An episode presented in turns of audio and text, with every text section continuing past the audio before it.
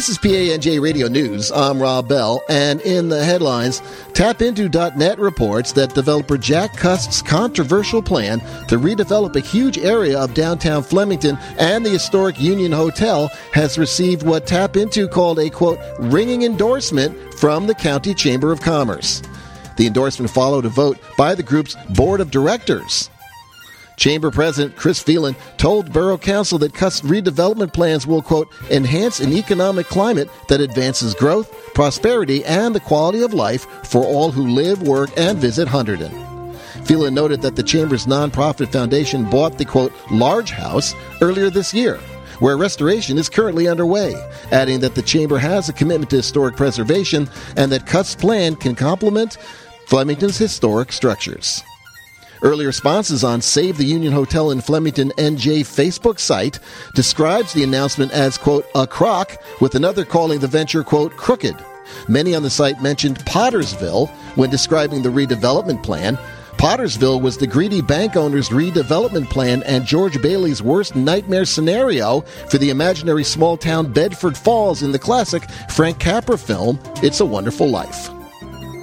On a brighter note, Congress recently passed the Delaware River Basin Conservation Act, part of a larger legislative package that establishes a restoration program to be administered by the U.S. Fish and Wildlife Service. According to the Coalition for the Delaware River Watershed, the Delaware River Basin Restoration Program will create a coordinated approach for identifying, prioritizing, and implementing restoration and protection projects throughout the watershed. The Delaware River Basin is one of our nation's most important river systems. Over 15 million people depend on the Delaware River Basin for clean drinking water. NJ.com reports that a compromise has been reached regarding the development of a Princeton battlefield site.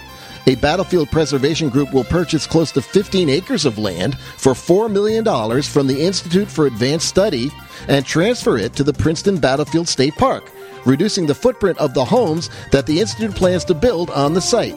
The deal includes two thirds of the disputed Maxwell's Field, an area historians say was the scene of a pivotal counterattack led by General George Washington during the Battle of Princeton. The IAS will reduce its plan to build 15 faculty homes by replacing seven single family home lots with eight additional townhouses for a total of 16 units and they will all be located east of the new street being constructed through Maxwell's Field. The plan also avoids any development within the Princeton Battlefield National Historic Landmark boundary, designated by the U.S. Department of the Interior in 1961.